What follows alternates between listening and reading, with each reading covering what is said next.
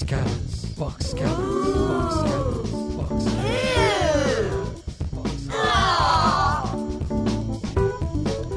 Hello and welcome to Box Cutters episode 85. It's too late to remote. My name is Josh Kinal. To my left, Mr. Ross McQueen. Foliage.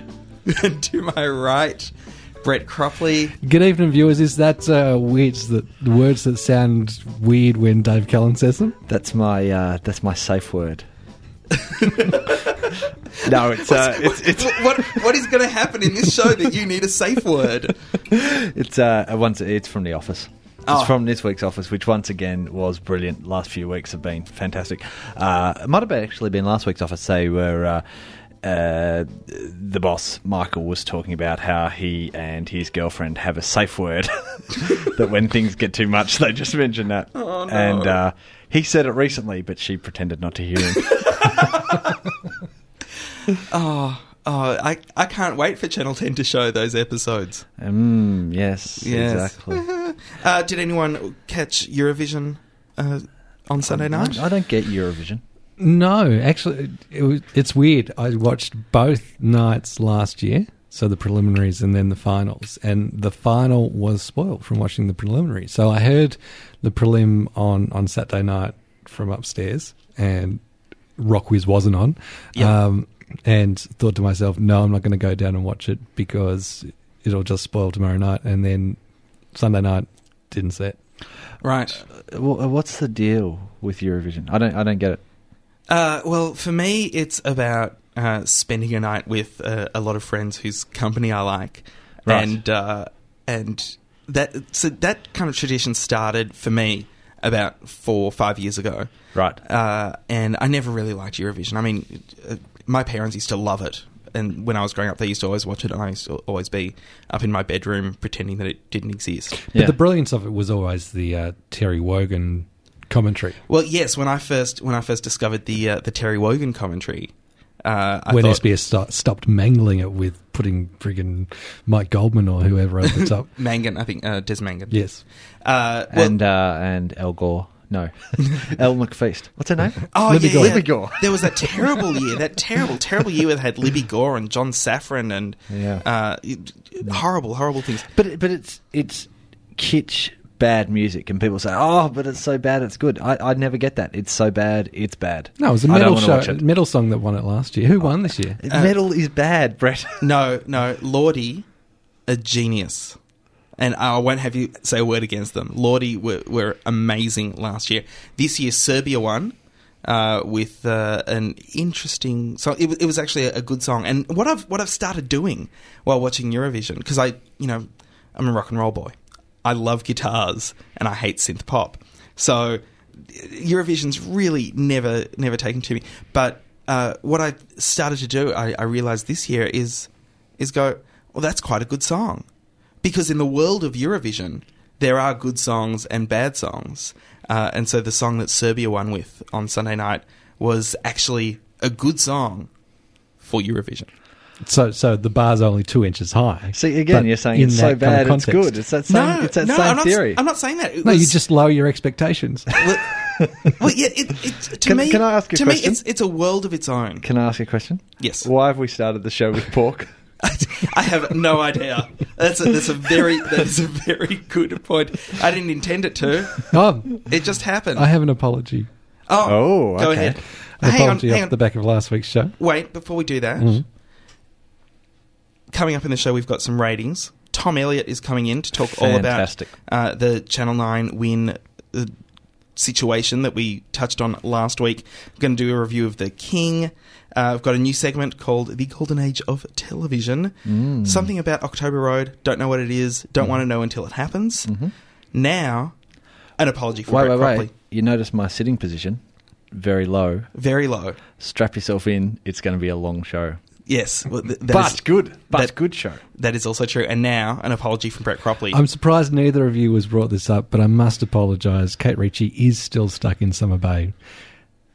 The error was due to a young researcher who has been sadly beaten Um, Wait, wait, I, I'm not sure where Why- where why- along the why way. are you blaming us? Uh, No, no, I'm I'm apologising. No, no, no. No, no, but but why are you you saying we should pick it up? We We, should- we knew Sally was still on home and away, and we told you that last week. I can play. I can play it back for you right now. No, no, but but demanding an apology. Ah, Uh, well, you know, I think we long ago gave up demanding anything, Brett. There was something uh, over the year that, that gave me the impression that she'd left, and that seemed why she was so emotional uh, when accepting the award. Uh, no, I think she was just emotional accepting the award because she was She's happy just to a win the award. baby. I've got to agree with Brett on this one. I know it's rare. She's just a big baby. Well, Get over it. Did you hear her speech? Oh, it really shows that I should go out and do things that I think I should do rather than things that I shouldn't do. And oh, You see, that's that's more kind of Bugger off, indication Sally. that she's finished up with that and she's moving Yep, on with the yep. next step of her career. Exactly. She's doing uh, Takes Two, and she's been doing uh, Nova with Akmal Saleh. She's she's doing a but lot of other things. she's stuff. not doing that anymore. Well, she is technically she was only ever part time. ladies and gentlemen, your most popular Australian talent on TV. What a crock of shit.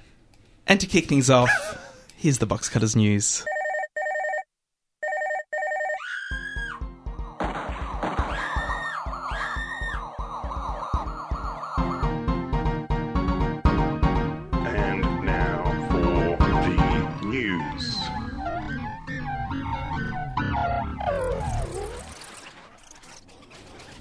The head of marketing at Foxtel, Brian Walsh, said in an interview with Variety last week that while excited to produce dramas like Love My Way, Dangerous, and the forthcoming Satisfaction, there was no new drama planned for Foxtel.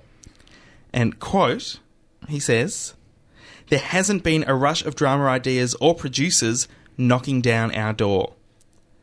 He said that Foxtel has to go out and find the drama that, that they show. This sounds really odd to me because in Australian television, there are heaps of producers who want to get their stuff made. Mm-hmm. So why wouldn't they be going to Foxtel? Why Maybe- would they just be content being rejected from Channel 10? Maybe they just don't appreciate the bait and switch tactics of Foxtel. Because an industry insider was telling me over the week that uh, Channel 9 actually have four new Australian dramas uh, coming up for production. Maybe they don't And appreciate your City bugbear of City, bait and switch. City Homicide is uh, just about to start on Channel 7.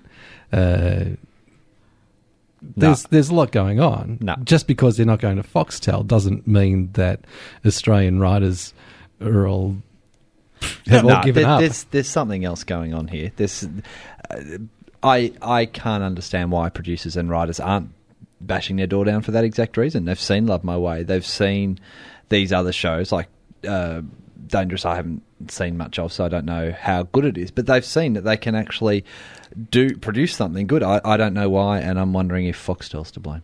Yeah, well, see, that's. I, I wonder if he's just you know pushing blame away from from himself because uh, Australian writers and producers would drop their pants at the opportunity to Yep. To tell the stories they actually want to tell rather than the stories that Channel and, Seven wants to tell. and sure they get to make it, but they want people to watch it as well. people are watching. People are watching Love My Way. Love My Way has made money on on DVD But, sales. but what percentage of the what twenty five percent at at the outside uh, take up of subscription TV? uh, people who heard about it outside of subscription TV saw that it was on DVD, rented it, and or bought it. Yeah, but the DVD for TV series isn't isn't where you get the cred to, to go off and make uh, new projects. Here's uh, In here's- this country. Here's the other thing as, as well, Brett. No one actually makes money just by showing series in Australia. So, Apparently, Summer Bay does. so Home if they, well, yeah, sorry, other than Home and Away, which is in all respects an anomaly. Well, it's basically a British production anyway. I mean, they own sixty percent of it. Well, It's still Australian crew and writers, though. Yeah, but they decide on storylines and But the the idea that if you're telling a good story, it will sell better overseas than if you're telling you know a, an average story. If you're if you're doing another Blue Heelers, it's not going to sell that well overseas. But that's what Channel Seven want. They want another uh, police based drama. Now the world market is flooded with police based dramas, but there there aren't all that many shows like Love My Way or with the uh, very unique look as as Dangerous had. So why wouldn't you say, okay, well, if I make a great show, the show that I have in my head, and I'm allowed to make it the way I want to make it, I can then go on and sell it to this world market and make my stamp and, and Australia's stamp on the world stage. Does Foxtel have a reputation for the way that they deal with people that approach them with sto- with drama ideas? I've heard no rumours about that, but it's it's it's weird. Yeah, I find it it's a very weird strange. comment. Once again, I think we should get uh, uh, Marieke Hardy in because she does a lot of writing and uh, she has done some producing of TV. And we should get her in and ask her why she isn't bashing Foxtel's door down. I'll give her a bell and if she can come in next week. That'd be excellent. Brett, Uh, for uh, Box Cutters family members, you would have seen on the blog that uh, the Family Feud has been axed on the Nine Network. Interesting timing then that Bert Newton has renewed his contract with Channel 9 for at least a year. And uh, he will also be replacing Mike Munro to host the clip show. What a year. Which to me is just twenty to one with a different title. I think No. uh, next year they're doing Year Zero. Really? Yeah, Birth of Christ. Excellent. Oh, Little that's- baby Jesus. Yeah, That'd perfect. be great. What happened in that year? I don't know, not much. Right. it, it kind of looks at it at a different axis. It's kind of like 20 to 1 is the x-axis and what a year is the y-axis because it's just in the one year. And, and it ranges all over the place, whereas the x-axis is just the one theme across all years. Is is Megan Gale still co-hosting? Uh, no word in this article. Uh, okay. As a regular contributor to the blog, Catbrain, who's uh, somewhere in the studios In at the building. in the building. Uh, I can't see her at the moment. She must be around somewhere. As she said on the blog, just get rid of Bert. I mean, I he's see. he's so past his use by date. No, no, no. Channel 9 have just wasted him with Family Feud he has because things he can do. it There- completely negates his he can, talents. He, he can. which is to chat and and to bring in oldie time double entendres. Yeah, and- he's he is a quick wit, and he just hasn't been given the the stage uh, at Channel Nine. You reckon? I think I think they paid a lot of money to to get him there, and then went, well, what do we do with him? Because their hair's on fire and they can't think of any good ideas. and he would be fantastic. Chuck a little sidekick in, uh, in on a chat show, maybe variety show with him, who would actually be the lead, and he would be the sidekick, but nobody could tell him that. Um, and See, this sounds like you, the you've the got the the, the ingredients Kennedy- for a great show. This sounds like the Graham Kennedy Don Lane show. Mangos. What was his name? Late night. Oh, was yeah, it yeah. Coast to Coast? Coast or to what- coast. And that was like what fifteen years ago. No, no, but that was a new show. I, I wouldn't suggest doing that. The thing is, Ross, variety is so hot right now. it is like seriously. Well, I it mean, can be if it's done well. and and they could do that with. I mean, Bert is, is the perfect host for for something like that, where he, he gets to make a few quips and And the reason why he became a cult icon was because he was doing exactly that, even though it was between 9 and 11 on Channel 10 in the morning. it was it was uni students who who discovered that he had a, a great way of uh, of interpreting different words to mean penis. And that's the only reason why Channel 9 picked him back up. Bone him. it's a Bone him. you're on your own there, Ross. Except for Crack Cat Brain, who's backing you up. Yep. I can hear her outside the studio. yeah. Private Practice, a spin off of the successful drama Grey's Anatomy. That's a, a tentative title, by the way. Private Practice. That's what they're looking at at the moment. Is set to air next year in the States. Although continuing its strong numbers in the States, numbers have fallen in Australia.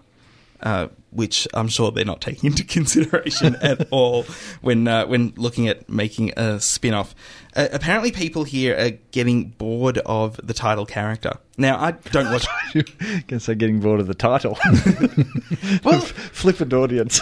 Well, this is this is the problem. If if you've got a title character and she is boring, yeah. no one really cares to see her. You can't kill her off. So, so is McDreamy going to go off to another hospital and Oh wait, she is she a title character? Yeah, Who's she? she's Jennifer Grey or J- whatever. yeah, someone grey. Yep. Isn't isn't that based on the the medical? It's No, no, it's, It's a, a it's double a pun. play. It's a pun. Really? Yes. I'm showing what a big fan I am of the show right now. so so people are really and you can't See, as you an can't kill her outsider, off. kill her off. Get rid of her. Send put her put her in a bucket with Bert and send them out to sea. But it, it was the same problem that uh, we had with uh, with Felicity. Yes. and uh, and also for for about a season in Buffy, where Buffy just no one cared about. Everyone loved the the other characters, the support characters. So I say, if you're making a show now, don't name it after one of the characters. You're just building yourself up for trouble. Mm. Well, I had a similar problem with uh, The West Wing when that started because that was meant to be Rob Lowe was meant to be the star of that Mhm. show, and very quickly it became clear that it was an ensemble. And he was getting paid as much as any, as everybody else, and then quickly less than no, everybody else. Martin Sheen was getting paid more than he was, which was against his contract. Nobody else was getting paid as much as he was. And Well, that was, for, that was for only because- Maloney. In who- the article that I've got here, That was only because uh, Martin Sheen, as the president, was going to have a, a much smaller role. But, well, he wasn't going to be in it at all. But testing uh, That you can't saw get that, much smaller than that. saw that audiences loved him, and so the writers put more and more of him in there. Yeah, but originally he wasn't going to be in it at all. Okay, They but he was. He, was just going He to be. was by oh, the time they oh, started stand episode for one." the president. But- and they stood up. But Ross, that was still just called The West Wing. It wasn't called Rob Lowe's character in The West Wing. That's true. You see? That's see what my point is? Now, I did see the title on uh, this uh, this article about Anatomy having a spin off, and I, I was momentarily flummoxed when it wasn't about uh, Adam, Anatomy for Beginners having a spin off. My brain did boggle somewhat, thinking, how are they going to do a spin off of that? Only uh, entire episodes devoted to the kidney. yes. Um, an anonymous tipster has claimed that representatives from Nine, Foxtel, and Telstra will be in Wembley Stadium, London, on July 27th to mark five years before the 2012 Olympic Games at an official IOC function, which would indicate that uh, perhaps Nine and Foxtel have the TV rights for the 2012 Games.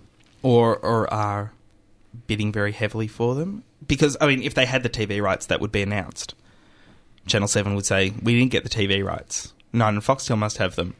So uh, yeah I wonder are, are, are they really just going there to suck up or to to put an offer on the table I suspect it would be an invite only kind of affair with the IOC.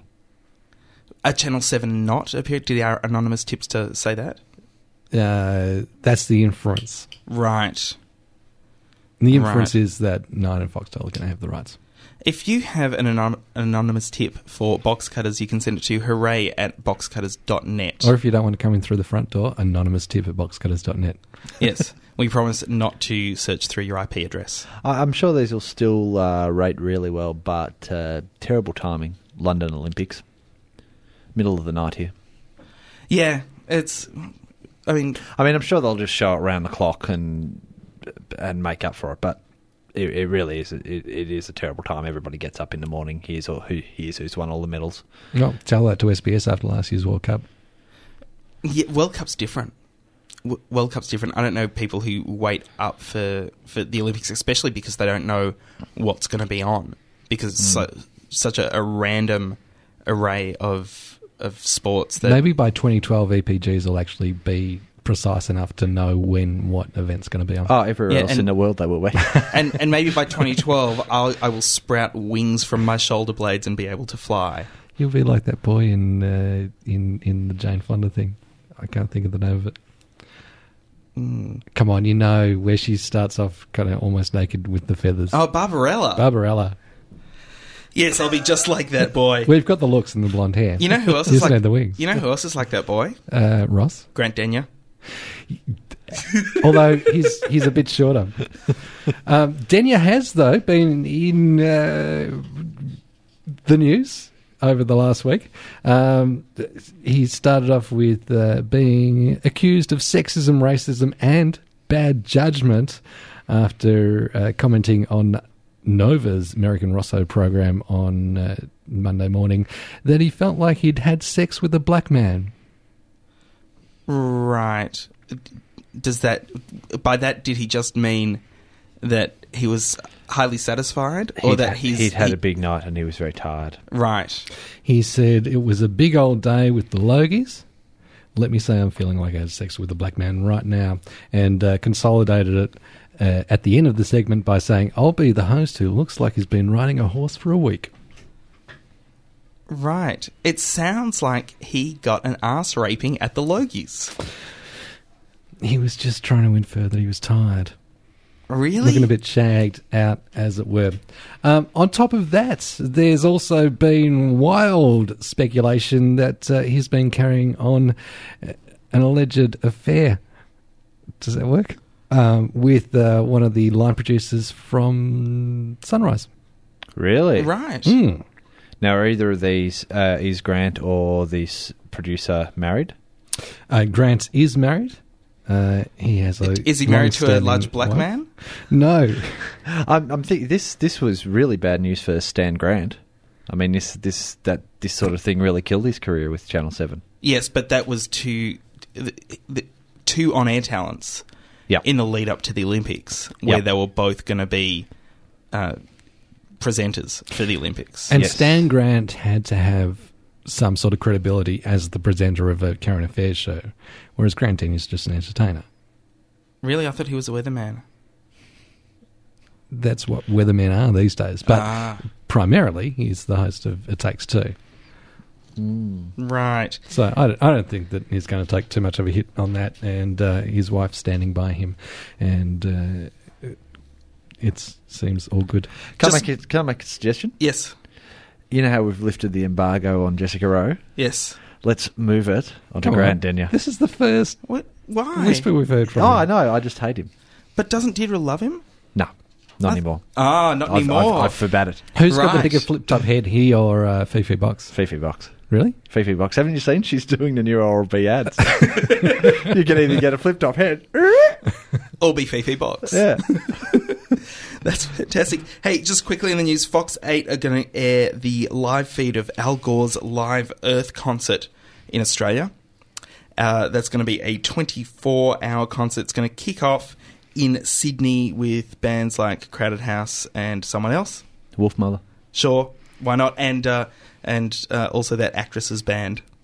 Yep. You know, one of the many. Butterfly Flower or something. Yeah, t- Toni Collette and the um the whatever and the Colladettes. Yes. Uh, but It's, uh, more, it's Toni and the Colettes. ah, thank you. Uh, but more Toni in the Seas, more for short. interesting, more interestingly, Foxtel are going to be producing that live feed from Australia, and they're going to be responsible for sending it out to an estimated two billion people Wow. in the world. So let's really hope they don't mess it up. So, what will we get to see on free to air of that? Edited highlights on the news. Really? So nothing more? That's as far as I know. It's all going to be Fox Because 8. with the that's pretty much that's what happened with Live Eight. well, no, we got we got two three-hour highlight shows on consecutive weekends for Live Eight on uh, Channel Nine. Ran it from like nine till twelve on two consecutive Sundays.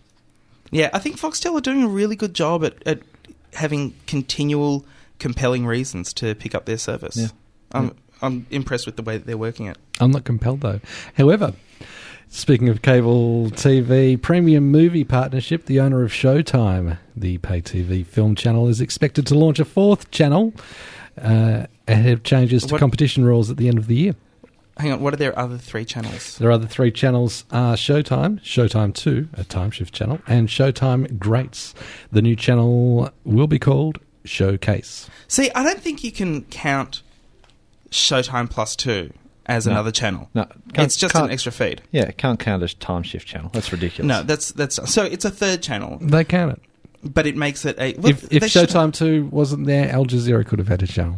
They're taking up space, so you got to call it a channel. there is plenty of space on it. No, There is. no, no, that was the reason given why Al Jazeera wouldn't be on Foxtel here. Yeah, but it's a lie. They just didn't want. It's- that, that's, it's pure and simple. The, the thing is, it's it's okay. So it's their third movie network, and it would make it the sixth movie network on pay TV. There you go. The station, the channel is going to run a mix of quality TV drama as well as movies. Mm. Like Showtime. Right. Well, I've got nothing else, Brett. Uh, Bit, I- bit of thing on Yahoo Seven. yes, a very quick one. As Oh, I meant to say Yahoo Seven lost. Yahoo Seven lost. Yahoo Seven lost. you've got to write it in the blog. Yeah, Oh, really? That's the way yeah, it it doesn't. oh, it doesn't really? It doesn't, it doesn't work if I just say it. no. Uh-huh. Uh, as of this afternoon, Seven broadcast its first at 4:30 p.m. news bulletin live on the Yahoo Seven website. This afternoon being Monday afternoon. Monday afternoon.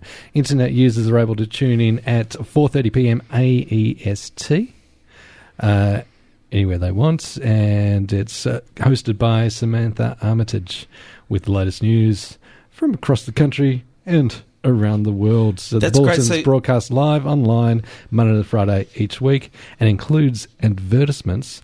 And it also means that uh, viewers in Adelaide and Perth can see the news ahead of time before it actually happens. That's fantastic.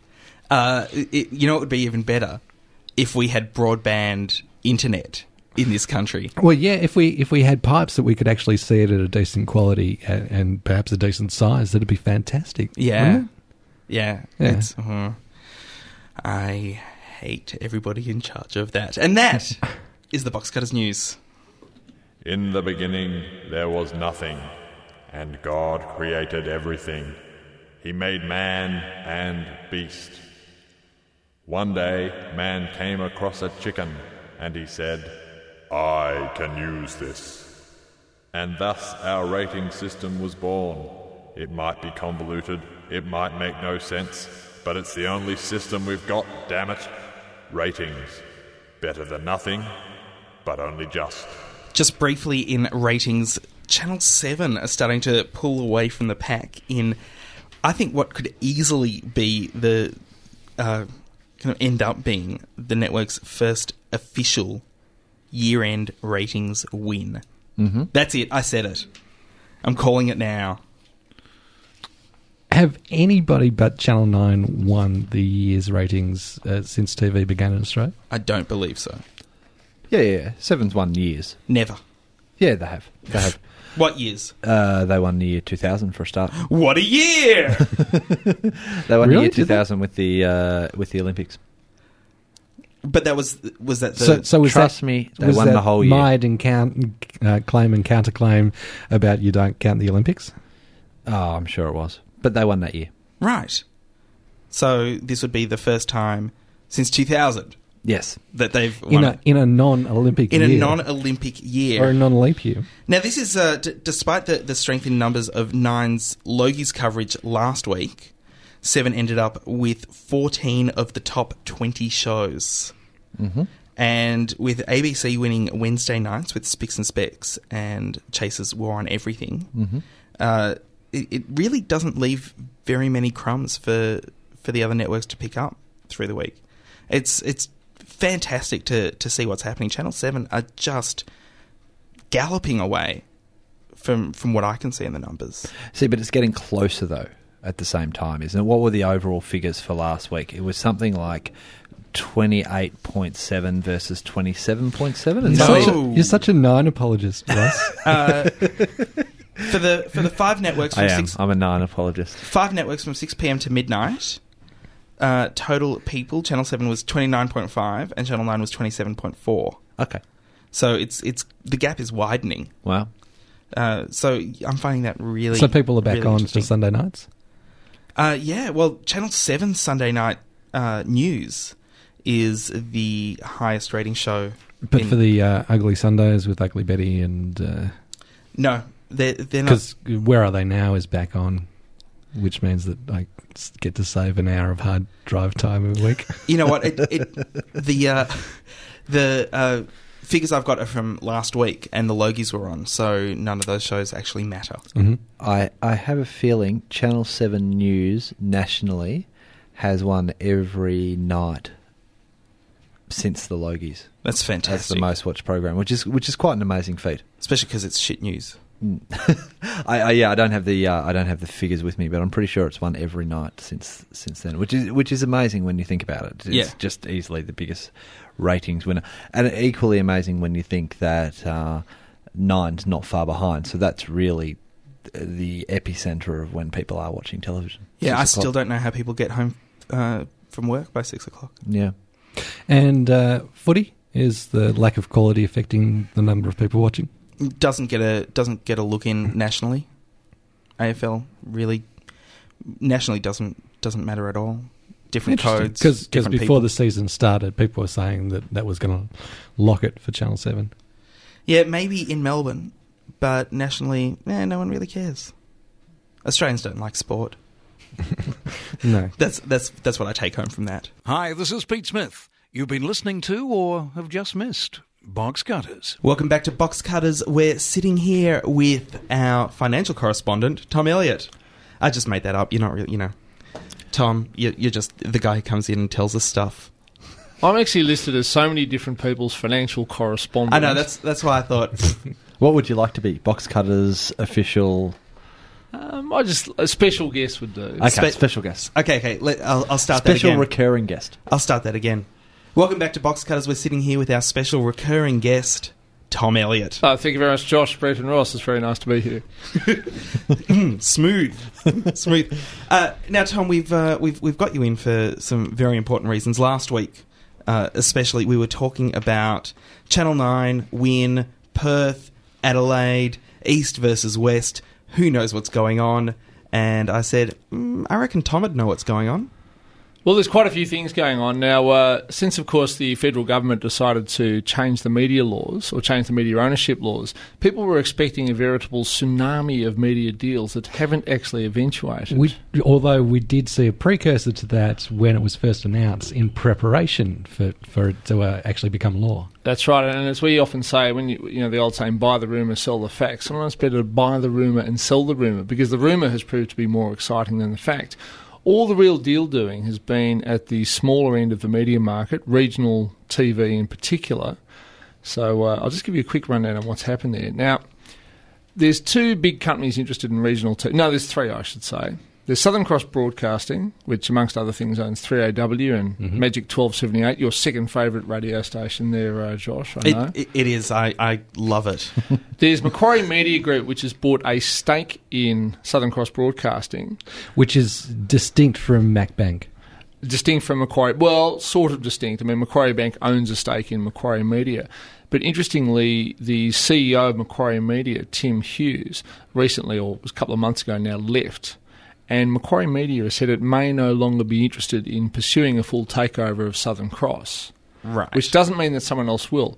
So that was one side of regional TV, because Southern Cross owns a range of regional TV stations, primarily affiliated with Channel 9. But then there's two other companies which have come into, I guess, or received a lot of attention recently. And the first of those um, was uh, the company uh, Sunraysia Television that owns uh, Channel 9 in Perth. And uh, it was the subject of, well, bidding war by both uh, Win, owned by Bruce Gordon, and by PBL. And of course, PBL actually won that particular battle. And uh, they paid, I believe, $163 million to buy a station that actually doesn't make any money at all, which seems strange. This I, I actually read 250 and Win's best bid was 230. No, no, no, no. See, this is the thing. You're thinking of NBN, which is on the east coast, which is Newcastle. Oh. So they managed to buy Channel 9 Perth, which has always been a bit of a satellite. And then, of course, one of the other nine affiliates that's been up for sale and has now been bought was NBN, which is based in Newcastle. Mm-hmm. But the attraction of NBN is not so much Newcastle, although Newcastle has many delights. It's the fact that its broadcast range goes right up to the Gold Coast. So it's it's Central Coast up to the Gold Coast. Yes, and it includes the Gold Coast. So Right. people on the Gold Coast are more likely to watch NBN than they are Channel 9 Brisbane, which you might just say a thing about the difference between Brisbane and the Gold Coast. But are they on the same frequency? Uh, no, they're not. So, so you have a choice. if you're on the Gold Coast, you could you could have two Channel Nines coming in. For instance, with if a you, different set of ads. If you go down to the Mornington Peninsula, you can be fortunate enough to watch Prime TV out of Gippsland, which is primarily Channel 9 uh, programs, or you can watch Channel 9 itself, depending on uh, what code of football and, and how many tractor ads you want to watch? yeah, exactly, and uh, John Deere harvesters and so forth. Which back in the Letterman days uh, would, would have been really Would have been worthwhile. very handy. Yeah, they've got two uh, Channel Seven up there as well because I was just recently on the Gold Coast. They've same. It's the same deal with whatever the regional Channel Seven is. You can get Okay, both of there you go. as well. So the thing is that uh, a company called SP Telemedia, which comes out of another investment company called Washington H. Soul Pattinson, which also owned a range of chemists, Um, they owned NBN. And is there, is there any connection with Soul, the, the broadband ISP company? That's a good point. I'm not actually sure, but it actually no, it probably is because I know SP Telemedia has, as well as only NBN based in Newcastle, but reaching into uh, into the Gold Coast, also does have a telecommunications business, which probably includes a broadband provider. So that may well be it. And so, uh, Win TV, private company uh, owned by primarily by uh, Bruce Gordon, um, his son Andrew Gordon was the chairman of SP Telemedia, and all of a sudden, his son a few weeks ago had to resign from the board. And of course, it was because his father was about to make a bid for the company, as was uh, PBL. And the interesting thing was was that uh, PBL came along. Everybody thought that uh, Win would win. PBL came and bid two hundred and fifty million dollars. Most people thought anywhere between 180 and 200 million would, would be a good price for the company. 250 was an absolutely fantastic price. And uh, so, you know, Channel 9 has won one, lost one. Channel 9 has won NBN. Uh, Win TV is one, Channel 9 in Perth. And there just aren't that many regional pay TV assets left up for grabs. Now, the last we saw last week was uh, talks about PBL and Win getting together and actually uh, working in concerts uh, with the prospect of Adelaide. You, you say working coming in up. concert, I say ganging up. Well, reducing the level of harsh competition in the industry is another way of looking at it. You see, Channel 9, the major Channel line, PBL, wants to remind Bruce Gordon that, look, Bruce, you know, you might own quite a few regional TV stations. We're the ones that make the programs. He You owns- just buy them from us. Does he own Northstar as well? Uh, I Have an interest believe he has a stake in Austar. Yep. Austar itself is a big takeover target at the moment. Some people think that Foxtel will just move to buy it, which, given that Austar only carries Foxtel programming, is uh, you know would Yeah, make sense. Which is not dissimilar to what you're seeing happening in the television space here. You know, Channel Nine wanting to buy the affiliates that it doesn't own. Now, wh- why do they care? Sorry, you, you haven't finished talking about Adelaide, so Well, I'm, I'm, I'm simply saying that it, it would make sense for Channel 9 to own all the Channel 9s. And the major other person that owns bits of Channel 9 is Win. So maybe it should just buy Win. So it makes sense because they get more audience share or they can uh, pool their resources and it actually costs less to produce or, Or because they can want to have it one big thing that they can say, here, have Channel 9 for all of Australia. That, that's the main thing. It, it costs no less. In fact, it, it would cost less to produce. But I mean, the television programs cost the same. But the point is, you can go you can go to, to, to advertisers and say, well, we can cover not just the capital cities, but you know, a major part of rural and regional Australia, and we can do it all, you know, in one fell sweep. You just mm-hmm. have to make one ad rather than different ads for, you know, for different advertisers. So, I mean, that's the reason it makes sense. It's the same reason that Macquarie Media might want to buy or did want to buy Southern Cross. You know, instead of having two or three sales back offices, you just have one. What what people forget with all the media consolidation is there's only there's only so many ears glued to radio stations. There's there's only so many eyes watching television and so many hours in the day. And in fact, ad spending is pretty static. So all this Well, in increase. fact, in, in TV, it's been dropping away. Well, exactly. And it's been flowing to other forms of media like the internet and so forth. So the fact that the whole share market has risen and putting more and more value on media companies, and yet their fundamental customer base isn't really changing, and their, and their ad revenue base is, well, at best growing with the rate of inflation, that is not growing in real terms at all, just makes that, that's probably the reason we're not seeing the great slew of deals. Now, a, a capital city TV provider like PBL buying a regional TV provider does make sense because inevitably it will buy it more cheaply. But then again, of course, Channel 9 itself, or PBL, is, is splitting itself in two now. which uh, was uh, it was the subject of an article in the Australian uh, the other day from Nick Tabakoff, who says that because of this split, um, it actually quells the rumours that Jamie wants to get rid of uh, of Channel Nine uh, because it actually it's it insulates uh, the the Crown and Casino side of the business from actually wanting to take risks with the broadcast stuff. Yeah, that's that's probably one way of looking at it. I would simply say that look, people will probably put a higher multiple on gaming assets now because they look like they're still growing their revenues, whereas the media side of the business is relatively static. And what is interesting is that the analysts who have looked at how the company will look post the split have put four times the value on the gaming assets that they have on the media assets. This is for a company called Publishing and Broadcasting Limited, yet gambling is where it's at. Interesting contrast between James Packer and his father Kerry. Kerry primarily liked to gamble himself in other people's casinos. James doesn't like to, cam- to gamble, but he likes to own the casino, and, and that's where they're making a lot of money. Well, it's, it's not hard to change that name because everyone knows it by the acronym of PBL. Just change it to Poker and Blackjack Limited. That's right. Well, I, I love the fact that even I fall into the trap of calling it gaming. I mean, what's wrong with just gambling? You know, we just want you to get out there and have a punt.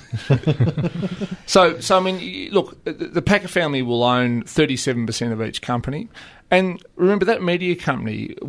Of which 50% has already been sold off to other private equity interests, will will be allowed to go out and pursue its own agenda, free of perhaps the capital constraints that the gambling side has with you know building new casinos in Macau and places like that. It makes a lot of sense. I think it's a very smart deal. It's it's interesting that you mentioned Macau because in uh, Studio 60 on the Sunset Strip, that was a huge subplot that the uh, the the parent company of the network was looking at new dealings in Macau. Is Macau the new I don't know China or the new uh, India or what is it about Macau? I think in gambling terms, it's certainly the new Las Vegas. Well, Right. And also, China is is like the hottest new massive market that uh, everybody around the world wants to get in on. Well, they do, and and Macau is the only part of China where you can legally gamble. My big fear with Macau, and I'll say it, and, and presumably the Packers and everybody else, Steve Wynn and you know from Las Vegas have, have thought about this. They all listen to this show. as Well, I know they do. so Steve and Jamie, I can call you that because I have met you twice. Um, the fact is, what if the Chinese government just turned around and said, you know what? We're going to have casinos in Shanghai, Beijing, Hong Kong, everywhere else. I mean, Macau will lose some of its luster very quickly. Now, I'm not saying that's definitely going to happen, but I just hope not too much money is pumped into that one place. Having said that, people said the same thing about Las Vegas, and of course, it has continued to prosper, even though it's got the rest of the United States around it, where people could have casinos. In fact, in many places do, but Las Vegas has a sort of a critical mass that attracts people, and, and Macau is doing the same thing. Uh, Las Vegas is just a bubble, just a bubble, Tom. Waiting to burst. waiting to burst. uh, and and speaking of bursting, Channel 9's, uh, and you know while we're on the topic of Channel Nine, their ratings. The, we're looking like this year is going to be the first year in a long time that they will have officially lost the ratings race. Ooh, it's an early call from Josh Kinal. It is an early call. How uh, how does that relate to uh, to you know the possibility of, of selling more or, or building up the business, and, and how would consolidating all the different regional areas and the and the capital cities add to that? All, all that consolidation won't make a difference. I mean, ratings are are based on what, what people in the capital cities are doing.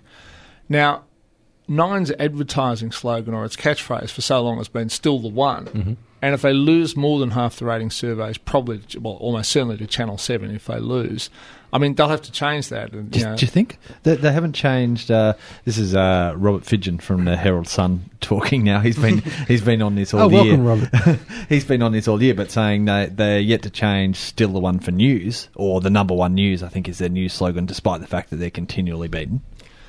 And look, it probably doesn't really matter because I mean the advertisers who are far more hard nosed don't pay any attention to that. And how many how many companies out there say we're the best at this, you know, at X, Y, Z? But it, it will come home painfully to roost. I mean, the thing is, last year Nine did win one or two more ratings surveys than Seven did. Mm-hmm. So it could legitimately say it was still the one. If that doesn't happen in calendar 2007, it's got a bit of a problem. You know, there's all sorts of speculation about what, what's going to happen to Eddie McGuire and all the rest of it. I mean, and he might just come out and say, look, it doesn't matter. It, we, we just want profitable growth. We don't care, you know, if we're not the biggest anymore. But uh, it will be, you know, it'll be a step down if they're no longer number one. And then and then also you, you mentioned advertisers, and we saw a, a few years ago. Sorry, boys, you'll get your chance. Uh, a few years ago, there was a, a, a case where Buffy on Channel Seven moved nights, and uh, I think Queer as Folk or uh, or a, sh- or a show like that, uh, maybe the L Word, something like that, uh, had taken over its time slot, and an advertiser pulled its ads from that time slot. There was a, a a huge uproar about well that advertiser doesn't want to support gay television and but, really they were just targeting the Buffy audience and not the L word audience and it isn't a, a case that Channel 9 have their shows their shows are as strong as they've always been for those particular audiences, and those advertisers are still going to stay true. Yeah, look, you, you, you're, you're probably right, but I mean, Channel 7 has a similar sort of group of shows that have very dedicated audiences, shows like 24 and Grey's Anatomy and so forth, but, you know, they still look at uh, sport, news, current affairs as being the big primetime drivers, and a lot of the, the really popular, or what you think of as, as, as the cult shows, tend to be on late at night. They, they certainly grab their audience, but it's not a mass market audience, and, that, and that's what that's what those stations are looking for. So the news means a lot more to them than anything else, whether or not they have the AFL rights or, you know, whatever. I mean, that's that means a lot more than a particular program. And as we know, the L word didn't last very long. No, did it was terrible. it was terrible. Now, you mentioned uh, Eddie before, uh, and last week uh, the head of GTV9 was lost to the Collingwood Football Club, uh, Gary Pert. Um, Well, he wasn't lost. He he just went back to where he'd come from before. well, yes. Um, some are saying that uh, the the prime candidate uh, to take up that position at GTV9 is Eddie himself.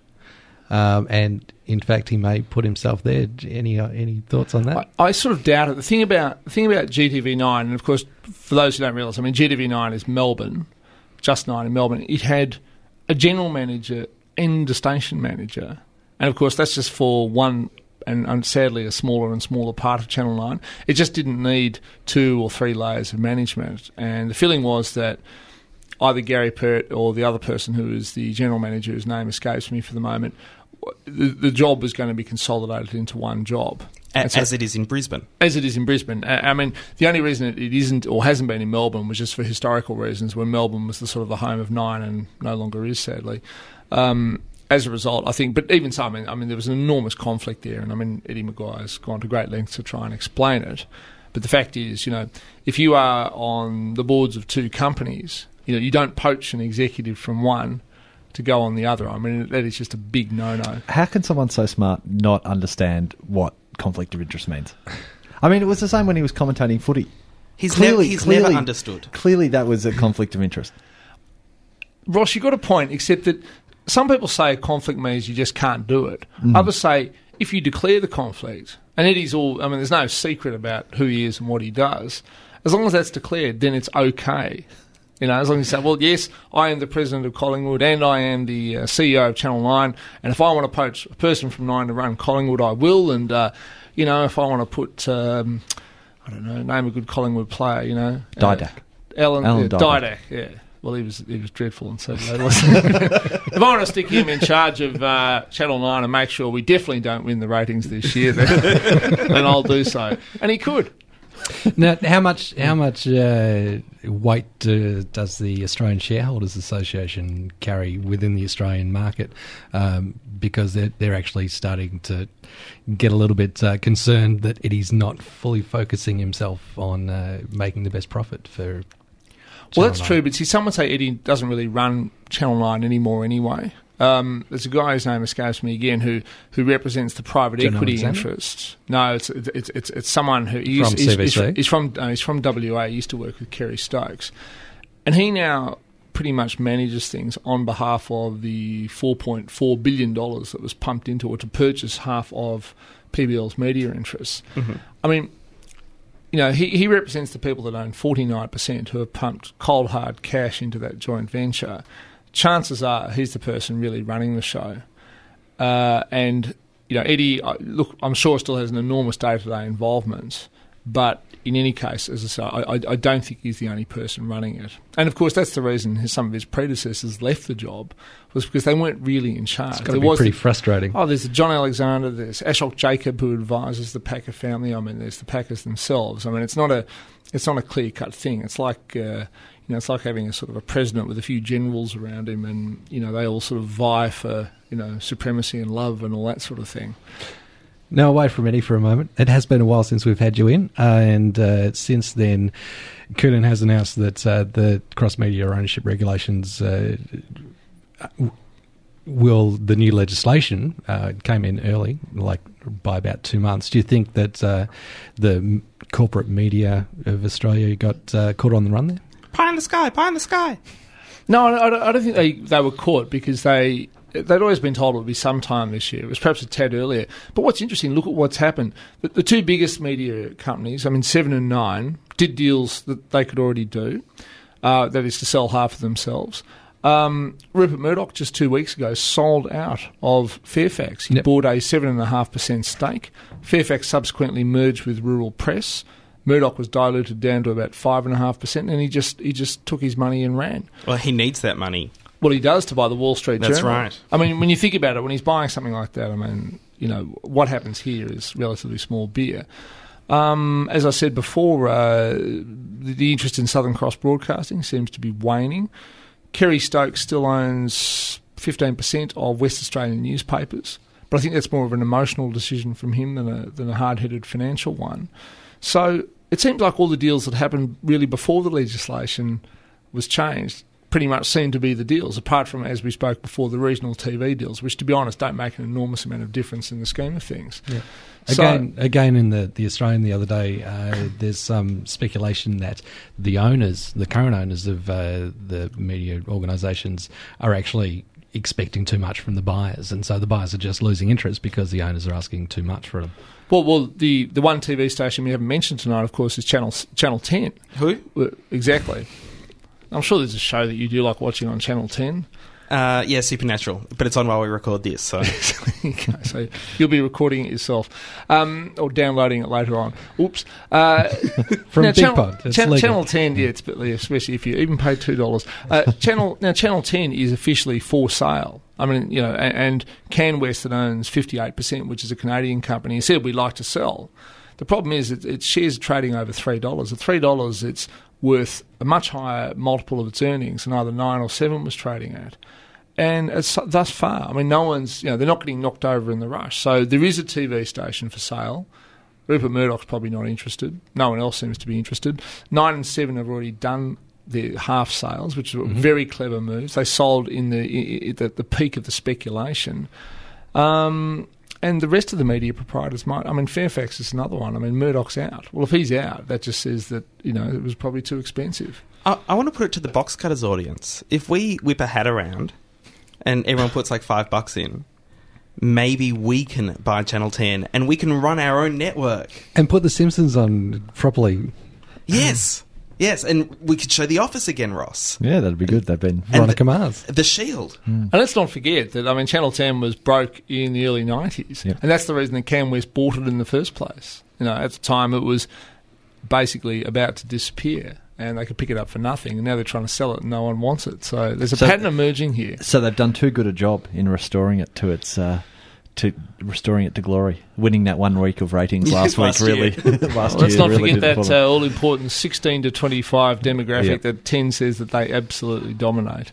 So a lot of action prior. They've got to put something in those media releases. Well, they do, don't they? But you know, thus far, I, I think the big moves might have already happened. And uh, you know, when you think about it, if regional TV is as far as we go with this, well, you know, fine. But I mean, it's it's not been the sort of the frenzy that people were thinking uh, before the legislation was changed. Now it has changed, and everybody's looking around saying, "So who's going first? And uh, you know, it's no one. And uh, have you heard any whispers about who the new digital player is for the uh, license coming up? Uh, there's a lot of interest from overseas. The big problem is there's a lot of restrictions on what you can do digitally, and that's what they don't like. I mean, Mhm. they don't like to be told, well, you can't have a news service, or you can't do this and you can't do that. You've The got fact- to show Channel 31 on a side stream. Well, exactly. Well, and, and a new Aboriginal uh, station as well. I hadn't There's- heard about that. Yeah, there's there's all sorts of things that you have to do, and that you also can't do if you want to uh, if you want to take on this this new digital network. the, the fact is, the, the free to air free to air networks uh, have such good lobbying in Canberra that they managed to just sort of stuff up digital TV. So in the same way we didn't get we got pay TV, TV you know, literally decades, and I mean like three decades Mm. after the rest of the world. Now digital TV has hit everybody, and really all we're getting is supposedly high definition pictures of just the same stuff or time shifted versions of the same stuff. But I mean nothing really you know different or, or all that interesting. And they wonder why the take up's slow. And it's the same with digital radio. I mean it's it's Ah. well established Tom, in the UK. What seems that Senator Coonan said, and you know I this know. as truth, the take up is slow because Australians don't like to take up new technology. I will say this about digital radio. Interestingly, in Australia, where most people, or a lot of people, listen to the radio in their cars, we also happen to have one of the world's oldest car fleets in the Western world. That is, Australians hang on to their cars longer than anybody else. And so, even if we made digital radio compulsory in every car sold as of tomorrow, it would take the best part of a decade before a majority of people actually have one. So, for that long, you'll still hear good old fashioned AM broadcasting, and uh, you know, won't that be good? Fascinating as always, Tom. Thank you so much for coming in and telling us what goes on in the boardrooms and corridors of the networks and, and all the media organisations. My pleasure. Box cutters. That's such a short one, Brett. it was. such a short one. I thought it was the, the fade out one. No, Wasn't- wasn't- careful. It's scary. Wasn't Tom fantastic again? Tom is just a font of knowledge. Uh, truly. Great being able to come up with curly questions and fire, them, fire them at somebody and have the answers. It just doesn't phase him at all. No. Which makes me think he's making it all up on the spot. he doesn't know the answers.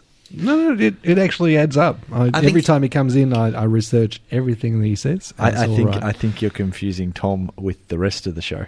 Ah, yes. yes. And now, the king. The King uh, is a biopic on the life of uh, Graham Kennedy, or a subset thereof. It's uh, coming up on TV One next Sunday, the 21st? 20th. 20th. Um, First. Today's today's Monday the fourteenth. and is Right. expected Well, uh, that'd be Sunday the 20th then, Brett. later on down the track on Channel 9. Um, But starring, sometime soon on Channel Nine. starring Yes. Stephen Curry as the man himself, Stephen Hall as Bert Newton, and uh, other performances by Gary McDonald, um, Ros Hammond. Ros Hammond, Sean McAuliffe, uh, Angus Sampson. in a very brief role. Very brief. Now, I was really, really excited to see The King. I'm a huge Graham Kennedy fan. If anyone who heard the Pete Smith interview uh, will remember, when he started talking about Graham Kennedy, I just, you know, couldn't put my tongue in, back in my mouth. It, just mouth agape. This man had met Graham Kennedy. The man made Australian television. I mean, it goes without saying. And uh, and growing up watching clips of, of IMT and watching Blankety Blanks, uh, I really, I mean, his career really influenced the way I tried to do things when, when I was uh, on radio and trying to get into into media. I looked at him as a guiding light and realized I would never reach that level that he had. But you know, it's it's important to have your your heroes up high. Uh, and so I was really excited to see this this show about Graham Kennedy's life. It sounds like there's a butt coming. There's not. I thought it was really good. I thought it was a, Yeah. a really good, really watchable hour and a half of of television. And uh, Bang on 100 minutes. yeah, Um, looks beautiful. Uh, Matt Saville's done a great job. Who directed Noise, which is in cinemas at the moment. Uh, also, We Can Be Heroes. Um, and Roy Hollsdotter Alive was a short of his oh, it's a, a great, couple a of years great short film that looked starring great Darren Casey. Yeah. which uh, pops up on SBS quite a lot. Yeah, well, they uh, they co-produced it, uh, and uh, also interesting. While we're talking about producers, Jason Stephens, formerly of the D Generation, was uh, a co-executive producer. I, th- I thought you were talking about John Stevens from who, who were the band that did Glass Onion? Noiseworks. Nozox. No, No. Jason Stephens uh, was co-executive producer of of. The That's what happened to him because he hasn't done anything since. Oh no, no, show. he's he's he's gone into producing. He's been doing that a- lot. Funny story about that. Remind, uh, I'll, uh, I'll remind me to tell you in pork. Okay, uh, so it it does follow Is the Steve life. Curry good? Steve Curry is amazing. Mm-hmm. He's It's not bad. There are Oh, oh Brett. Division. You, you you actually think he's not bad, or you? You prefer him in the Toyota? Uh, I do Toyota enjoy those ads? actually. Yes, Yeah. yeah. the recreations of the the classic moments of uh, AFL footy. Um, no, no, I, I do like him, and and overall, like I really enjoy Stephen Curry as an actor, uh, and not just from The Castle, but from a lot of other stuff that I've seen him in. Uh, Changi, he was one of the main Yep. characters in that. Um, I'm blanking now on what else I've seen him in. Um, even even his uh, flip side uh, work, which no, was uh, no, no, no. a comedy No, no, sketch no, show no. on the ABC. Um, and I, I think that, that he's done a good job in The King, but it, it was interesting right towards the end. Um, there was actually a clip of Graham Kennedy himself from, I assume it was a Logies, where he was Yes. standing there with Bert.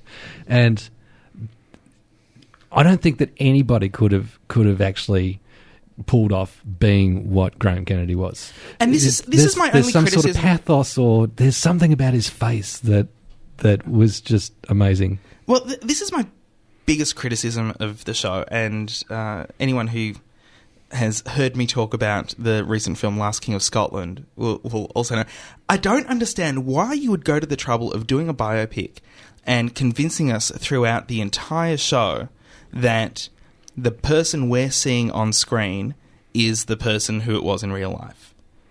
And then ruin all of that magic by showing the real person at the end of the show. Well, like they did a recreation of the the uh, what's the name of the dog pissing on the set. The Rover, Rover the Wonder Dog. and and uh, Stephen Curry doing the same actions as as Graham did. Um, but the thing is that we've seen it so many times that I I could remember almost every frame of, of the actual footage, and so was seeing quite a bit of difference in between the actual footage and Stephen Curry doing it. Yeah, but that you know that I- I, I would, I, would that- go with with poetic license, But, but, I think it was already there. I think that people have a really strong memory of Graham Kennedy, whereas whereas of uh, Idi Amin not so much so. Well, Uh, for, d- for the- people leaving today, um, but uh, and and according to an article that I saw, which spoke to to Stephen Curry, they weren't trying to get it bang on with Graham Kennedy. which is which is fine. But the thing is, don't spoil that. We've watched the entire show. It shouldn't matter whether or not we know Graham But Kennedy. that I- was I one of the most moving parts of it for me. See, for for me, not a lot of it had to do with the fact that uh, I think my DVD was scratched. But the uh, but f- for me, the uh, the the thing is watching the progression of this young, excited kid. From all the way back as a kid, uh, going through the, the absence of mother and father, And um, Stephen- and, and into radio. Stephen Curry plays it all except for the very, very young primary school Graham Kennedy, and because that would just would have been farcical. Uh, and he does such a great job taking him through. I mean, it's it's not say as good a job as Eric Bana did in Chopper, going through all of those years. And But uh, again, I think that, that people know less of what Chopper actually looks like, whereas but that, Graham but Kennedy that doesn't. But it doesn't matter. You've got to look at the show in uh, in its own universe, and it is a telling of a person's life. Why would you go and destroy that with going? Oh well, actually, it wasn't that person. It was this person we're showing you now. Because Brett found it the most moving part. And is that, is that so? People are making it for Brett, Yes. right? Yeah, Well, no. but- consider but- me everyman. but- Yeah. No, that's, that's what I'm saying. I, I, I would consider Brett more of an everyman than you. Yeah, I'm, I'm, I'm a Or than me. yeah. We're we're very few men. Yes. I, I did find it curious. Not even two, unfortunately. I did find it curious um, the the amount of screen time uh, Stephen Hall had as Bert Newton. Uh, had expected to see more, especially given the way that they've been promoting uh, the film. so he was only a small part, was he? Yeah, it's Yeah. a really small part. The, the there isn't a single scene where uh, Graham Kennedy is not in the room, Yep. and I think there's four out of a hundred and something. Wow. really. Yeah. So I lie. There are four scenes where Graham Kennedy is not in the room, but I didn't notice them.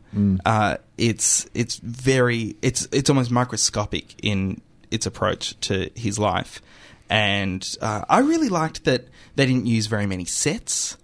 Uh, the design on the sets was was really well done. Um, like it, it went from the 50s through to the 70s, and like that everything was in place, but nothing was over the top, uh, which can be a bit of a trap that p- pieces set in the 70s can fall into.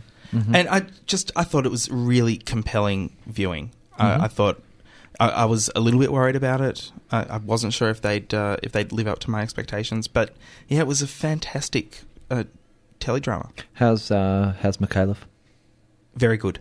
Very good. Yeah, he's got more screen time than Bert. Really? Yep. Well, uh, who he plays Graham Kennedy's manager? Is that No, he uh, he The plays producer the, on IMT. Yeah, he plays the producer of IMT, the the head of uh, you know comedy light entertainment, whatever it was called then. Yep. Uh, at Channel Nine at the time. Okay.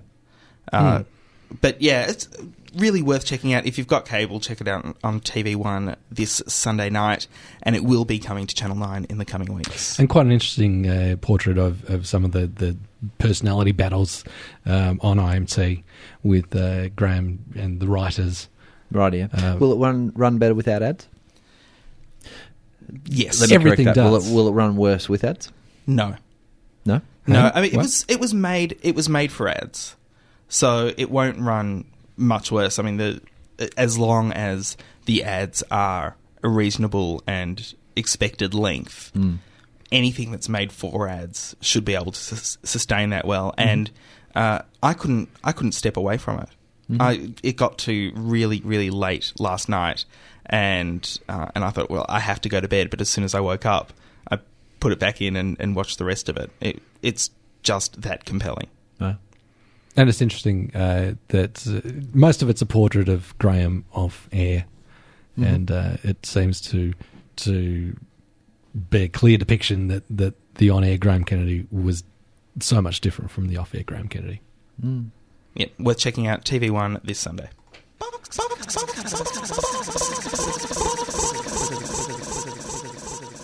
Now this is very exciting. Very exciting. It's not often that we usher in a new segment. Well, it's you know it's not that different to many of the segments we've had on Box Cutters. but recently, uh, Peter Box Cutter sent us an email asking us to list twenty to twenty-five. Peebo. No, Peter Box Cutter. Yeah, Peepo. No. Peter Box Cutter. Listing 20 to 25 uh, shows that define what he called this new golden age of TV. Could be my emphasis, maybe not. It really sounded like that when I read it. In, new golden age of TV. uh, we've kind of taken that to mean the shows that have made both audiences and critics sit up and take notice of television as uh, as a, a, an art form. well, well, in effect, that's one half of why we do box cutters. Yes. I mean, because television just got to such a good level in some respects that we felt we had to do a show to acknowledge that. We spoke about this doing this 25 years ago, and we thought, no, the time is not right yet. The, the the flip side of the coin, of course, is that television has deteriorated to such a shit level we had to do the show as well. Yes. yes. But it's, it's it's both sides of the coin. So, should we maybe call this the new golden shower age of television? Perhaps not. Perhaps not. we thought we'd uh, we'd kick it off with a, a show that I think, and when I mentioned it to you guys last week, neither of you disagreed. Uh, really started off the the concept of what we now have as the excellent shows on television, the Larry Sanders Show. You see, you, you've ruined it already. You've broken it already. It's got to be a 20 to 1. I thought it was meant to be in the last 10 years. Uh, Larry Sanders is lot longer than 10 years. Larry Sanders started in 1992. There you go. That's longer than 10 and years. finished. In I, 19- I think if you have one episode within the parameters. Ah, come on. finished in 1996. But the, uh, but the thing is, and Thank God we started this segment last year. And and that's why I haven't called it the best shows of the last decade, but Ah. the golden age of television. So you think you think Larry Sanders slips in because it was the first drama that HBO produced as a, as a surely Larry show. Sanders is a comedy. Well, it's a comedy drama. There are there are dramatic moments, and I, I mean, realistically, I consider any fictional television show to be drama. Let's just, you know, lump it all in as as drama. I mean, we, anyone who's done Paul Harris's uh, uh, genre class knows that there is no genre. So let's call everything that is fiction drama for the sake of this particular segment. And one of the biggest thing, defining things about Larry Sanders is the way that it opened every week with a black screen Yep. and Hank talking, and definitely not comedic. Yes. Yes. Yes. That's that's very true. Uh, it it wasn't it wasn't played for laughs. It was it was played for uh, for, for its interesting take on the life of a talk show host. Yep. And a lot of it was really depressing. I mean, there's there is that whole area where uh, he pretty much has a midlife crisis and Yeah. goes and lives on the edge of a lake somewhere. Yep. Uh, and Can't have uh, has an affair with Sharon Stone, but can't have sex with her unless his show's on. Yes, you, you know, uh, all, all those things. There, there are funny moments in it, but if you if you were telling someone the story of the Larry Sanders Show, it'd be a very sad story. Yes, yes. Uh, it, was it the first? Uh, did it really start that whole genre of kind of one camera, getting out of the, getting out of the the three camera studio type setup of the traditional sitcom?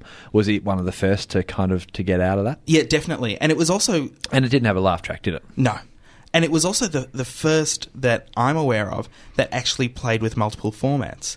It had the uh, the stuff that happened behind the scenes in the offices of the Larry Sanders Show, shot on single camera film, and the stuff that happened while he was doing the Larry Sanders Show, uh, or On Tonight with Larry Sanders, or what- whatever it was called, uh, shot three camera video Yep. and that that difference in, in itself made me go, "Hey, this is a really different show." Uh, but then the characters were really, really well written. Everything just seemed precisely timed, and it was for me the first time that we saw a show say, "Hang on, it might be television, but we're going to do it really, really well and have respect for ourselves." Yep. and the audience will follow. Yep. And it did to, to a great extent, and it really kicked off for HBO. I think if, if Larry Sanders had failed as a show, uh, it would not have led to all these other shows that, that mm-hmm. we've seen from HBO mm-hmm. that we will talk about in, in the coming weeks because mm-hmm. a lot of them appear. So, yes, while you know Peter Boxcutter did ask for things in the last ten years, you can't really talk about this this It's the, current it's state the of television. foundations for the building. It is. Yeah. It is. That's Yeah. the Larry Sanders Show. You can check it out on DVD. Bits of it, I think. Bit, uh, I and think the beware first, if, you, if you're remembering from when Channel 10 was broadcasting it here, they were cutting out entire performances. they butchered Yes. it. Yeah. It, it was the first in that way too, because it was the first show that Channel 10, 10 really got the knife into and just said, oh, they'd been going at it with The Simpsons for a while. Yeah, yeah, that's true. Especially but the not, 6 o'clock one. Not in the same way. I mean, it, it, Simpsons. Uh, when did this start? Ninety two. Yes, started in 92. Um, yeah, Sorry, Simpsons and- was sorry, only I- getting little bits and pieces edited by then. Channel Ten really. I mean, because it's got full on swearing in it, Yes. which now isn't isn't necessarily such a sacred thing that you can't have swearing in TV. Hmm. But back in the early nineties, it was a huge deal that Larry Sanders had so much swearing. And also, don't don't forget that uh, whole segments were cut out. There was there's this part of uh, one episode where Porno for Pyros play uh, on the show, and Yep. Channel Ten just cut that entire segment out. Yep. Yep. Just thought it's not necessary. And sorry, I lied. It didn't end in 1996. It ended in 1998, and so fits in perfectly. Counts. and I take back everything I said before. All right, so That's the Larry Sanders Show. Larry Sanders Show. I also need to point out that uh, the talent that worked on the Larry Sanders Show went on to do a, a lot of things that we saw later on. Things like uh, Michael Lehmann uh, was a director on the Larry Sanders Show, and he Mm-hmm. went on to direct Big Love. yes, Uh, Peter Tolan was a writer, and he went on to write many episodes of Rescue Me. okay, the uh, fireman um, Denis Leary show. Yes, and uh, and Ross, a name that you might recognise, Marjorie Gross. Ah, yes, good old Marjorie. Yeah, big Seinfeld writer. Oh, okay. uh, wrote the episodes The Showerhead, The Fusilli Jerry, which is uh, one of my favourites. Yeah. Uh, she was also a writer on Larry Sanders' show. In terms of acting too, uh, Little Miss Eyebrows, Janeane Garofalo Yes. was on this. Moved on to obviously a great film career. And I had such a hot for her when she was in this. I still do. uh, also, well, uh, Garry Ari, Shandling. Ari Gold. Ari what's, Gold, What's his uh, name? What's his real name? Uh, I, you know, I'm lost I've at the moment. blank. Uh, but he was he was the first head writer uh, in the in the show. In the So- show, in the show. So not not writing the show, but uh, as a character in the show. I can't believe Uh, I can't think of his name. And pork. uh, It'll come up in pork. and the the uh, Trembo, Tr- the guy who plays Hank Kingsley. Went on to be Dr. Phil. No. when I Arrested played the dad in uh, Arrested Development. Yes, that's true. Jeffrey Tambor. That's it. Uh, so, uh, oh, and also Judd Apatow was a writer on the Larry Sanders Show, and he went on to create Freaks and Geeks. Okay. Yeah. So you know, it's a, a a foundation in many ways. Yes. Now, what's second on our list of golden television? Or are we, are we only doing one this Only week? Only doing one this week. only doing one this week just to get it started. But in future weeks, there will be two. There will be two. Yeah, Wow. and uh, and we'll be doing that over the next uh, ten to fifteen weeks. This is Marieke Hardy, and you are listening to that fluffy white cloud of goodness, box cutters. Stick it in the fire and eat it. I did actually have a listener tell me that that was their favourite part of that cut. The giggling. The laughing at the end. Really? Yep. So that's So- just for you. Just for that one listener. I can't remember who it was now. All the others hate it. Ross. From uh, from one extreme, I suppose, to the other, I'm going to talk this week about October Road, which I don't know if either of you have seen. It's another of the mid-season replacements that came on in the states, but I think this one was always intended to be a mid-season replacement. They Right. never they never kind of expected much more of it. It only had uh, a six-episode run in its Uh-huh. first series, and uh, I was attracted to this because of the basic premise of the show, which I thought was quite interesting. A young guy, 18 or 19, I think his name's Nick, heads off on an overseas six weeks jaunt to kind of find himself, uh, see the world, and whatever else you do on those sort of things. And promises his family, his loving girlfriend, and his close knit group of friends that the six weeks will actually go by very quickly until he returns. Flash forward to 10 years later, he is now living in New York City. He has written a uh, generation defining novel, and he's a hugely successful author. It's Douglas Coupland. No, no, it's not. he wrote Gen X. but he has three problems. One is that he's got severe writer's block for working for on his follow up novel.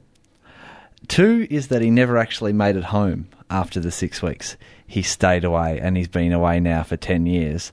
And three is that his uh, autobiographical book that's made him such a success was actually flamingly autobiographical.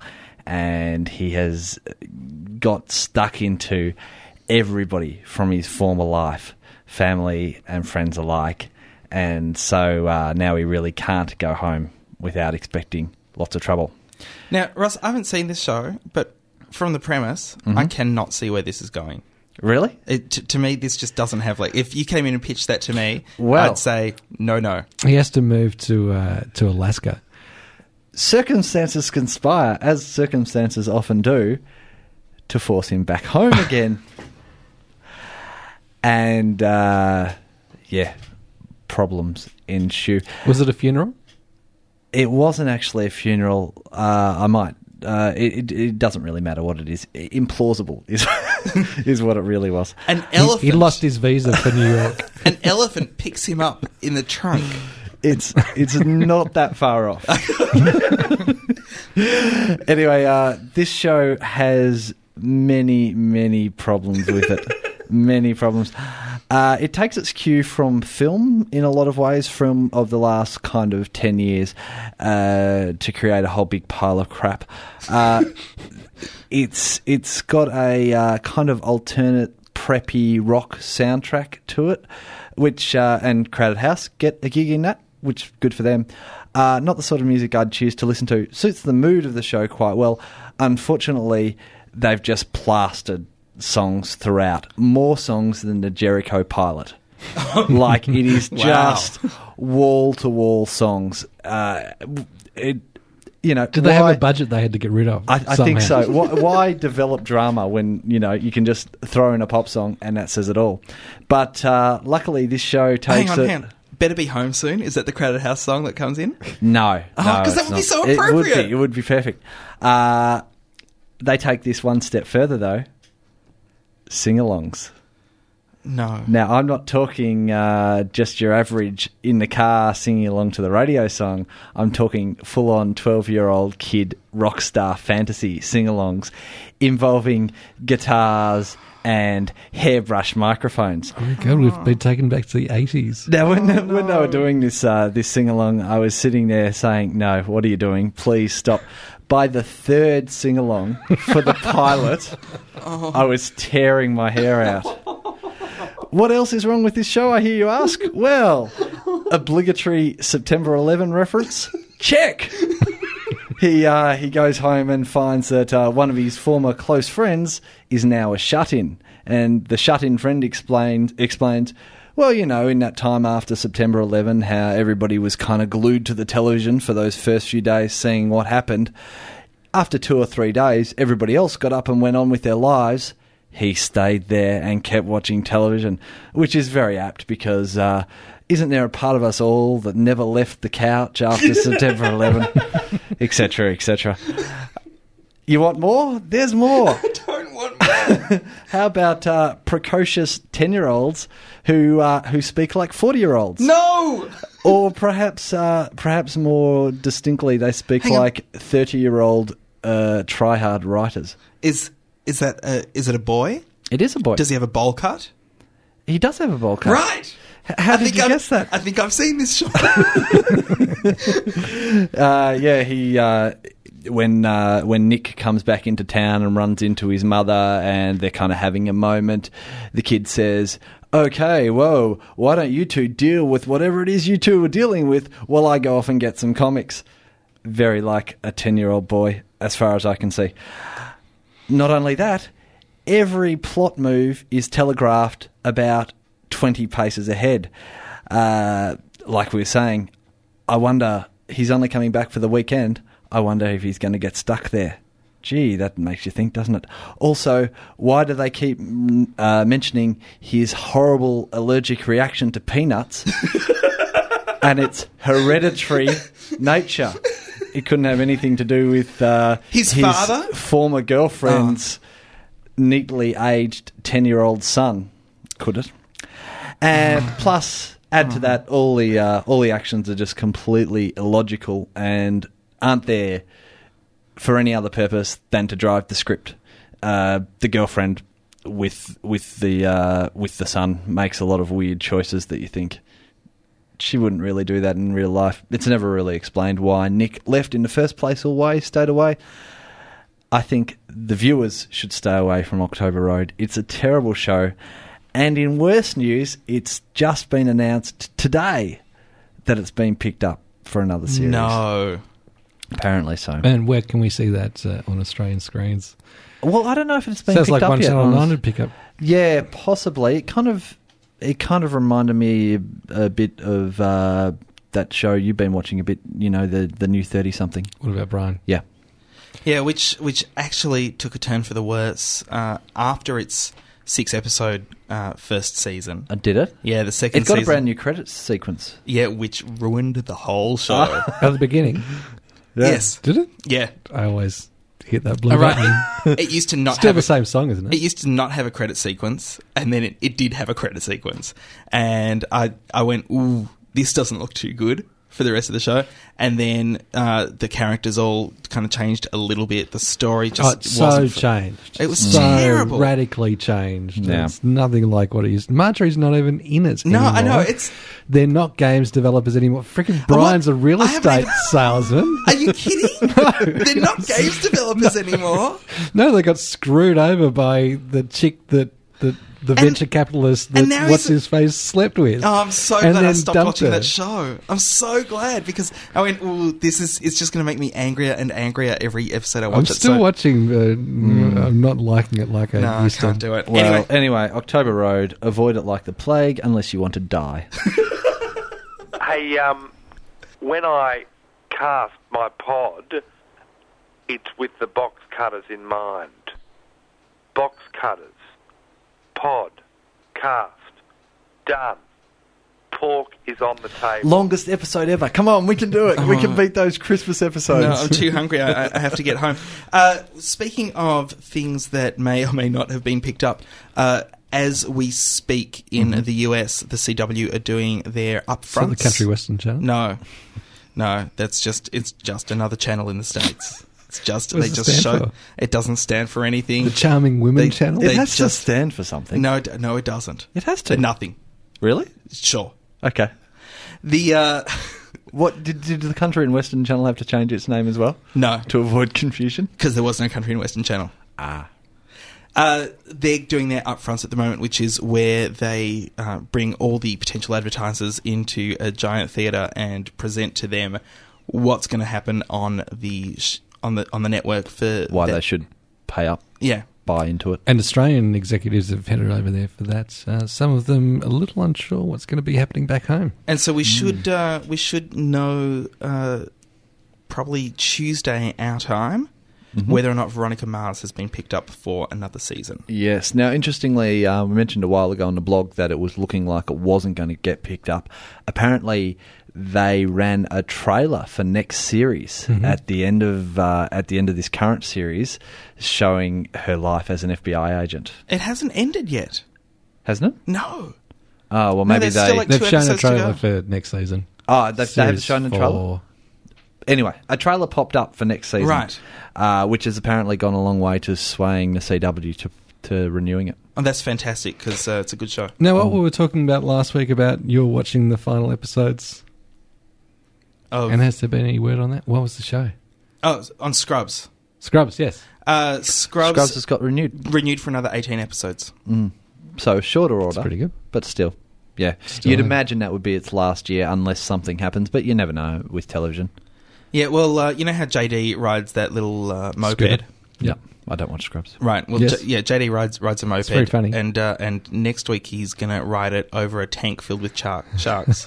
really? Yeah. Wow. wow. I'm not sure that's uh, one of the storylines I saw coming across. We uh, we're talking about Jason Stephens from the D-Generation. Yes, yeah, you had an earlier interesting in the story. episode and the Late Show. Uh, He's actually your brother-in-law. no, uh, he he was actually the one that when we were watching the Late Show, we always referred to him as the unfunny one because basically he wasn't at all funny, and there didn't seem to be much. He beat Tom Gleisner after that. yeah, that's that's that's hard work. Uh, there didn't seem to be much spot for him in the Late Show, uh, other than just to make up numbers. I don't. I don't think he had any funny lines. Uh, others might disagree, but when uh, when the Late Show finished, Judith Lucy, Tony Martin, Mick Molloy all said, "Hey, we want to go do some stand up." And the working dog people said, "Well, we're not stand up people. We don't want to do that. We want to go off in our own direction." Created working dog. Poor Jason was just left standing in the middle. well, No, no, one wanted to take him. No one them wanted to take him, he uh, he and ended so up then he went to UCLA and to learn or teach. to Uh, learn to learn film production. and came back and uh, and really got his hand into it and, and started Hmm. started producing some some fantastic stuff. Also, apparently, Jason was quite a good writer Okay, on, on the DGen. He just didn't have the presentation Hmm. that everybody else had. But, But yeah, must have apparently been- quite a good writer. must have been quite harsh for him, though. You know, in in quite a, I mean, in quite a successful show, it'd be like if the Chasers sl- split now and said to one of them, "Well, no, neither side wants you." It's like being picked at school. No one, no one wanted him. It's like there was two captains up there. Mick No, Molloy but was he, one he captain. should have been counting his blessings Rob that Sitch they actually wanted to pay him for, for you know not being much at all on screen. For, Um, for being worse than Tom Gleisner. You reckon? sure, He, he would have felt ensconced. I, I think uh, the story I heard, the way I heard, He could have was done his own stuff. Then. the way I heard was that it was very, very upsetting for him to be left like that. Oh, That's what a- I heard. That's a shame, but he's come good. Yeah, Uh, you know, I, I've, uh, it'd be great if we could get him uh, get him in to talk about all those years and the hardship. If we Mm. could make him cry like Denton did, then maybe our ratings would just boost. Maybe we could uh, get him in at the same time as Rob Sitch. If you want to uh, take another look back at the genesis, perhaps, of uh, reality TV, Sylvania Waters is currently being broadcast on ABC Two. oh, fantastic! Yep. Uh, really, yeah, because that really was the that really was the That was the beginning of first. it. That that from here and and the writers' strike in 1988, I think, in the states, which started Cops. Yes, and they they were the two kind of touchstone points that really kicked off uh, kicked off reality television. Cops, of course, still going strong, screening at the moment, nine thirty Monday nights on And- the, on the Ten Network. And I a think I've very mentioned good. Uh, My name is Earl. Take off. yeah, very Yes. funny, week. very funny. and uh, I think I've mentioned this before, uh, but Sylvania Waters was the inspiration for the Osbournes. The Yep. producer of the Osbournes was a big fan of Sylvania Waters. Yep. And but hugely influential in the UK with lots of uh, lots and lots of shows like Driving School and lots of their reality TV shows. Uh, much less the game show side, much more just the following people, following people And, around. and it is worth watching Sylvania Waters to see how differently people act now when they know they're on television to back then Mm. when it just seemed like a, a documentary. yeah. And at the time, it was primarily produced for the UK audience. Yep. Yep. The whole Uh, world isn't like neighbours. yep. Uh, I have to apologise. Uh, I promised last week that we'd do letters this week. Unfortunately, we don't have a six-hour show, Oh, come so on. We can not- still fill it in. I am not- so hungry. We're not going to do letters this week. Uh, tune in next week for letters. Hopefully, yes, uh, I promise. I promise. we'll get a uh, bit of a look at that next week. Also, we should have Marieke Hardy next week. excellent. And also, uh, there's a question on the blog a little while ago asking when Survivor's coming back. I believe Survivor is due to start screening uh, Sunday night. Right, just This after Sunday it ends night. in the States. This Sunday night coming, I believe. So yeah, just after it's. So uh, don't look at any online pages No. or uh, I- international news organs for the next, uh, how many episodes? 16? Yeah, 13. Yeah, thirteen, and I think it's got the uh, dynamic apprentice time slot. Oh, don't watch uh, Dave either. Oh, speaking of which, yeah, that's true. Speaking of which, The Apprentice, we haven't talked about this, Ross, but it's a bugbear for me. They changed the opening credits to The Apprentice, and now. Uh, It's uh, not and- money, money, money, money. No, it is, but Donald Trump also says, You're fired! oh, In. Like it's just Twice. shoved in Twice. three times. Oh, is it three it's times? three times, and it is Chappelled in like the the worst kind of crayon sandwich. I've got Just- I've got a similar a similar story to Brett here. I either press the skip button or I play it at double speed. right. Uh, So also, I thought he only said twice. There was an email question during the week uh, about weathermen. Uh, what's happened to the weatherman on the ABC? But that, that's a letter to box cutters. oh, I see. Ah. I So see. that'll be coming next do you week. have the answer? Maybe I do. Tune in next week to Okay. find out. okay, as long as it's being touched on. Thank you very much That's okay. to Mr. Tom Elliott. I'm looking at you, but I'm talking to the people and to Tom. You Tell know, you should have you should have said thank you to him while he was here. I, sh- I should perhaps have, a better idea. rather than get the hell out of here. Mm-hmm. We're sick of you Yeah. taking up our time and making our show longer. Thank you very much, Tom Elliott, for, for another fantastic bit of information. He's just superb. You can catch him uh, on Triple R Breakfasters, A3AW, and Inside Business on Sunday mornings on the ABC. and soon to be four corners. Yes, Mm. Not Uh, as a reporter, as in in, in a particular story. just just in a vox pop. yeah. Uh, I also want to say thanks to Three Triple R, whose Passing studios in the background. studios we use for recording this podcast each and every week. You can email us hooray at boxcutters.net and please check out the blog. or anonymous tips at boxcutters.net Sure. for your uh, anonymous tips, surprisingly. Uh, and check out the blog at boxcutters.net. Until next week, my name is Josh Kinal. Yahoo Seven lost. I continue to be Brett Cropley. Thanks for listening to Box Cutters. Catch us again next week, same bat time, same bat channel. And hey, let's be careful out there.